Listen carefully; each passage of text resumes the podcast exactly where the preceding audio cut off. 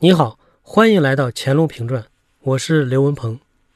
前三讲我们都是围绕着乾隆在疆域和军事上的决策展开的。这一讲换个话题，讲讲经济。经济和大一统有什么关系呢？其实一句话就可以概括：清朝对大一统格局的完成和长久维系，是以巨大的经济付出为前提的。你可能觉得这不是什么大问题。所谓康乾盛世，就是指这时候国家很有钱嘛。但是任何时候战争都是最花钱的，历代中央王朝大都面临北方民族的军事威胁。汉武帝为了反击匈奴，大规模的发展军事力量，虽然战场上打赢了，但国家的财政也快崩盘了。说回乾隆，他在平定准噶尔和回部上大概花了三千三百多万两白银。要是把他一生中其他的大小战争，也就是所谓的十全武功都算上，军费开销一点五亿两白银左右。乾隆十八年的财政收入大概是五千万两白银。如果以这个为标准，那就等于朝廷三年不吃不喝，什么都不干才能打完这些仗。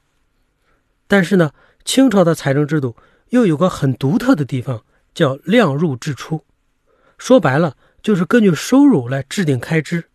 虽然有钱，但得专款专用，特别是兵饷、官员薪水、河工、漕运、驿站等等，都是有数的，不允许有大变动。没有打仗这一项，那乾隆不能加赋税吗？也不行，因为康熙留下了一个重要的组织，叫永不加赋，意思是在国库收入中占绝对比重的田赋，必须以康熙五十年为标准，永远不能增加。说到这儿，你就明白了吧？乾隆又要开拓疆土，完成大一统，又不能随便动用国家财政的钱，这才是他面临的大挑战。他是怎么做到的呢？答案是，他花了自己的钱。而他之所以能花自己的钱，是因为他有能力赚钱。你可能知道，清朝有内务府这样一个机构，原则上，内务府的职责是管理皇帝的家庭支出。大到新盖宫殿和寺庙，小到衣食住行。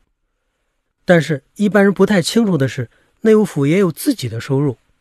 他不但经营大量的皇家庄园、田地、当铺等，还能够从每年的税收中大量获利。除了全交给国家的田赋之外，清朝的收入还有两个大头：关税和盐税。他们都有两本账，一本是定额的，交给户部，也就是国家财政。另一部分呢，就交给内务府。注意这个定额，户部每年收多少钱，在税率稳定的情况下，基本上是不变的。而交给内务府的这一部分，弹性可就大了。关税和盐税只要有盈余，全归内务府，而内务府收上来的钱，皇帝是可以自由支配的。在这里呢，我要补充两句：清朝的盐税没什么好说的。只要吃盐都要交，而关税呢，不只是今天我们常说的进出口才有的海关税，清朝在长江、京杭运河还有陆地交通要道上都设有关卡，商人带着货物要过关就得交税。那你想想，关税和盐税在什么情况下会有盈余呢？当然是在商品经济发达、人口增长最快、流动最频繁的时候了。所以内务府的收入。是和这个国家的经济水平密切相关的。商品经济越发达，皇帝就越有钱；皇帝越有钱，他就越愿意促进经济。我给你比较一下乾隆和前任的不同做法。康熙和雍正在任时一直鼓励开垦、增加耕地，但全国平原面积就那么点儿，这就导致很多新垦的田地都在河滩或者山脚下，容易遇到自然灾害，但税还得交。农民叫苦的同时，其实国家也收不上来什么钱。乾隆继位之初就废除了这项政策，宣布一切新垦的土地永远不收税。这项政策极大地刺激了人口向地广人稀的地区流动，垦荒的进度大大加快了。而且有了新的耕地，也就推动了来自美洲的玉米和番薯在中国大规模种植，粮食充足了，人口也就变多了。到了乾隆十八年。实际耕地超过了十亿亩，但政府征税的田地只有七点四亿亩，也就是说，他只用十八年就让全国新增了三分之一的耕地。虽然国家没有从这些耕地上收到直接的赋税，但你算算这笔账，这些新开发的田地大都在西部边远地区，人口流动起来了，国内商业互通有无了，那国家关税是不是就大大增加了？关税中的一部分进了财政，那另外一部分当然就是内务府拿走了。乾隆能做出这个政策，还是因为当时清朝的经济增长模式已经开始多元化。不再单一依赖田赋，商业和手工业这些非农经济对国家财政的贡献越来越大。那这两块最发达的地区是哪里呢？当然是江南。虽然这里人多地少，田赋收入比不上专门的粮食产区，但是出产丝织品、瓷器和茶叶是全国最富裕的地区。所以呢，乾隆在位期间六下江南。除了可以收到许多由当地大商人捐献的银两之外，更重要的是务必保证这个地区在全国贸易中的核心地位。乾隆不但和他祖父康熙一样，大规模的修治黄河，疏通京杭运河，保证全国水路之间的经济沟通，更不惜血本，在杭州湾地区大力修建海塘工程，成功的解除了海水涨潮对钱塘江沿岸富裕地区一直以来的威胁。更重要的是，乾隆平定准噶尔以后，江南的货物可以畅通无阻地运到外蒙和俄罗斯销售，东北的人参、皮毛也可以成为江南的奢侈品。这种大规模、长距离的商业贸易，在当时的世界上也是首屈一指的。乾隆在位六十年，国家财政没有特别大的增长，但关税收入的增长达到了两倍之多。那内务府收上来的银子呢？当然就相应的非常可观了。好，国家财政主要靠田赋，而内务府的收入主要和商品经济相关。乾隆客观上促进了商品经济，就造成了大量的税收盈余，他就有可以灵活运用的资金了。这是他新开拓的收入。而且，乾隆还有一个赚钱的办法，就是从国家财政用出去的钱，他还能拿回来。怎么回事呢？我们知道。历代财政的一个重要支出，就是给各级官员发俸禄。一开始，清朝官员的俸禄很低，大学士也不过每年四五百两银子。但雍正时期实行了高薪养廉的新制度，有笔收入就叫养廉银，是俸禄的好几倍，甚至好几十倍。从乾隆开始，官员犯错误很少撤职，一般会发养廉银。乾隆十六年，江苏巡抚庄有功。